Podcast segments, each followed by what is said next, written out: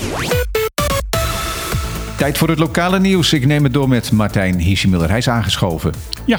De overheid gaat verkeersmetingen uitvoeren. En dat doen ze om het eh, masterplan goed te kunnen opstellen. Ja, er komt een verkeersmasterplan. Er wordt eh, dus onderzocht in hoeverre en waar extra wegen nodig zijn en hoe zwaar ze belast worden. Want dat is weer belangrijk met hoe ze het opnieuw gaan inrichten. Daar moet je van weten van hoeveel vrachtwagens rijden er onder andere. Want dan moet je dus een zwaardere ondergrond neerleggen. Ja. Dus er gaan 23 camera's neerhangen op verschillende wegen en, en, eh, en, plekken om vast te stellen van, van hoeveel auto's komen er nou langs en welke soort auto's komen er nou langs. Ja. En dat moet in de komende tijd moet dat duidelijk gaan worden. En dan komt er inderdaad een masterplan verkeersstructuur. Maar er gaan ook andere effecten bekeken worden. Want met name is er een, enorm gebrek aan parkeerplaatsen in de binnenstad tegenwoordig. Nou zeker, dat is echt een ramp. Dat is echt een ramp. En dus gaan onder andere kijken we bij de voormalige gevangenis, maar ook bij het stadion, of daar eventueel parkeerruimte erbij gemaakt kan worden. Ja, en al die camera's, is dat niet een schending van de privacy van de weggebruikers? Nou ja, die discussie is al heel lang gevoerd. Want in Nederland, in elke stad, hangt helemaal barstens vol met, met camera's. Dus dat kan gewoon. Dat, daar is al heel veel jurisprudentie over dat dat kan. Ja, er is ook sprake van dat het uh, eerste gedeelte van de Kajakrandi, zeg maar het, het winkelgedeelte, wordt afgesloten van verkeer.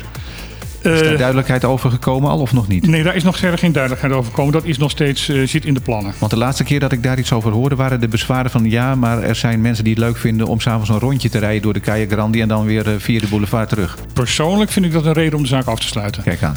Maar dat is mijn, mijn persoonlijke mening. Er komt een presentatie over de bedreiging van de natuur op Plantage Bolivia. En uh, niet verwonderlijk, die wordt gegeven door de foundation, de stichting Safe Plantation Bolivia.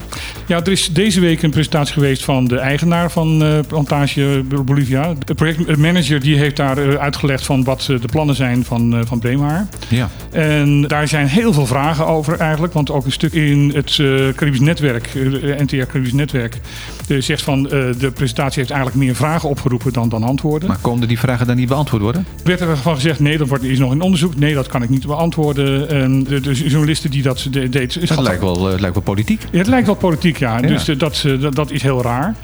En, en, eigenlijk, waarom geef je dan een presentatie? Het was ook heel, uh, heel opvallend dat mensen die kritiek hadden op uh, alle plannen in Bolivia, die waren niet uitgenodigd. Uh, ook dat is heel bijzonder. En zeker ook daarom heeft uh, Safe Plantation Bolivia dus nu besloten om aanstaande vrijdag, beginnend om 4 uur in Dons Habitat, iedereen toegankelijk en iedereen is welkom. Ja. Staatssecretaris Van Huffelen heeft een bestuursakkoord getekend voor Saba. Dat klopt. En dat noemen ze dus de Saber Package 2.0. Want er was al een bestuursakkoord en dat was dan de, de, de 1.0. En er komen hele duidelijke afspraken te staan van dat Saba duurzaam en zelfvoorzienend moet worden. Ja, vier belangrijke thema's zijn erin opgenomen. Verbeteren van de bestaanszekerheid, economische, ruimtelijke ontwikkeling, klimaat en natuur en goed bestuur. Uiteraard ook goed bestuur, ja. Dat geldt voor Saba. Komt er ook iets nieuws voor Sint-Eustachius, die nu al enige jaren onder curatele geplaatst is? Dat staat hier los van. En uh, dat uh, wordt ook op een andere manier gedaan, omdat daar eigenlijk in feite de, de democratie buitenspel gezet is. Ja. En dat gaat dan met, met de, de, Rijksvertegenwoordiger daar, of hoe dat ook... Dit is puur alleen voor Saba, dus wat Dit is puur alleen hier voor op tafel ligt. Ja. ja. Er zijn eerder deze maand twee grote drugsvangsten gedaan door het marineschip Groningen. Ja, zelfs uh, twee uh, vangsten in 24 uur. Oh, hadden die met elkaar te maken? Nee, die hadden niks met elkaar te maken. Het was puur toeval. Ja. Het patrouillevliegtuig uh, vond een GoFast, een zo'n snelle motorboot. Ja.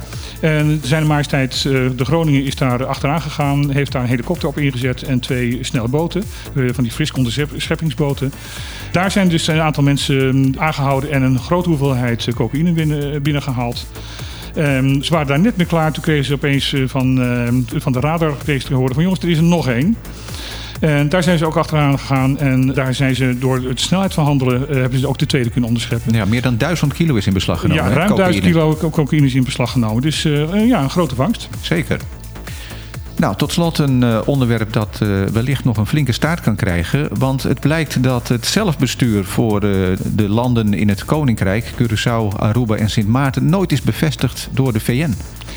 Dat is inderdaad opvallend. En dat is door uh, professor Gert Oost-Indië, Gerhard Hogers en de heer Veenendaal... heeft daar voor de Vastkamercommissie voor Koninkrijksrelaties onderzoek naar gedaan. In opdracht van, de, ja. van Nederland, van de Tweede Kamer? Van de Tweede Kamercommissie voor Koninkrijksrelaties. Van die commissie, oké. Okay.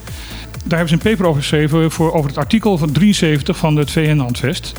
En dat gaat over de zelfstandigheid um, en zelfstandig maken van voormalige koloniën. Ja, je moet het misschien een beetje gaan toelichten, want het is best ingewikkeld. Er is natuurlijk uh, ergens in de jaren 50 een statuut gekomen.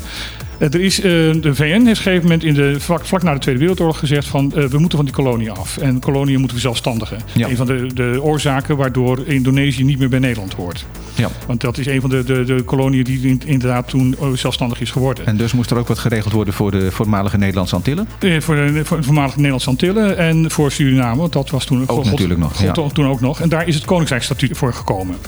Nederland uh, geeft niet echt helemaal volledig zelfstandigheid. Want uiteindelijk bepaalt nog steeds Nederland wat er gebeurt. Dat is ook de reden waarschijnlijk waarom de Verenigde Naties nooit uh, de, die, die, bevestiging heeft gegeven van... oké okay, jongens, jullie hebben de voormalige kolonie voldoende zelfstandigheid gegeven. Je hoeft dat niet te doen, maar dan moet je een rapport uitbrengen elk jaar... over of je je voormalige kolonie netjes behandelt. En doet Nederland dat of heeft Nederland dat gedaan? Nee, dat heeft ze nooit gedaan, want ze hebben die verplichting nooit gekregen. Dus die verplichting gold wel voor andere landen, maar op een of andere manier niet voor Nederland. Nee, want bijvoorbeeld de Verenigde Staten moeten dat voor de, de, Amerikaanse uh, Maarteneilanden nog steeds doen. Uh, Engeland voor de Britse Maarteneilanden. Frankrijk voor Polynesië. Die moet elk jaar uit, een rapport uitbrengen van hoe ze netjes met die voormalige kolonie omgaan. Op een of andere reden heeft Nederland dat niet hoeven doen. Die zijn, die zijn daarvan vrijgesteld. Als enige land in de wereld merkwaardig. Dit zou dus gevolgen kunnen hebben voor de, de drie uh, landen die al een, een, behoorlijke mate van onafhankelijkheid hebben binnen het Koninkrijk.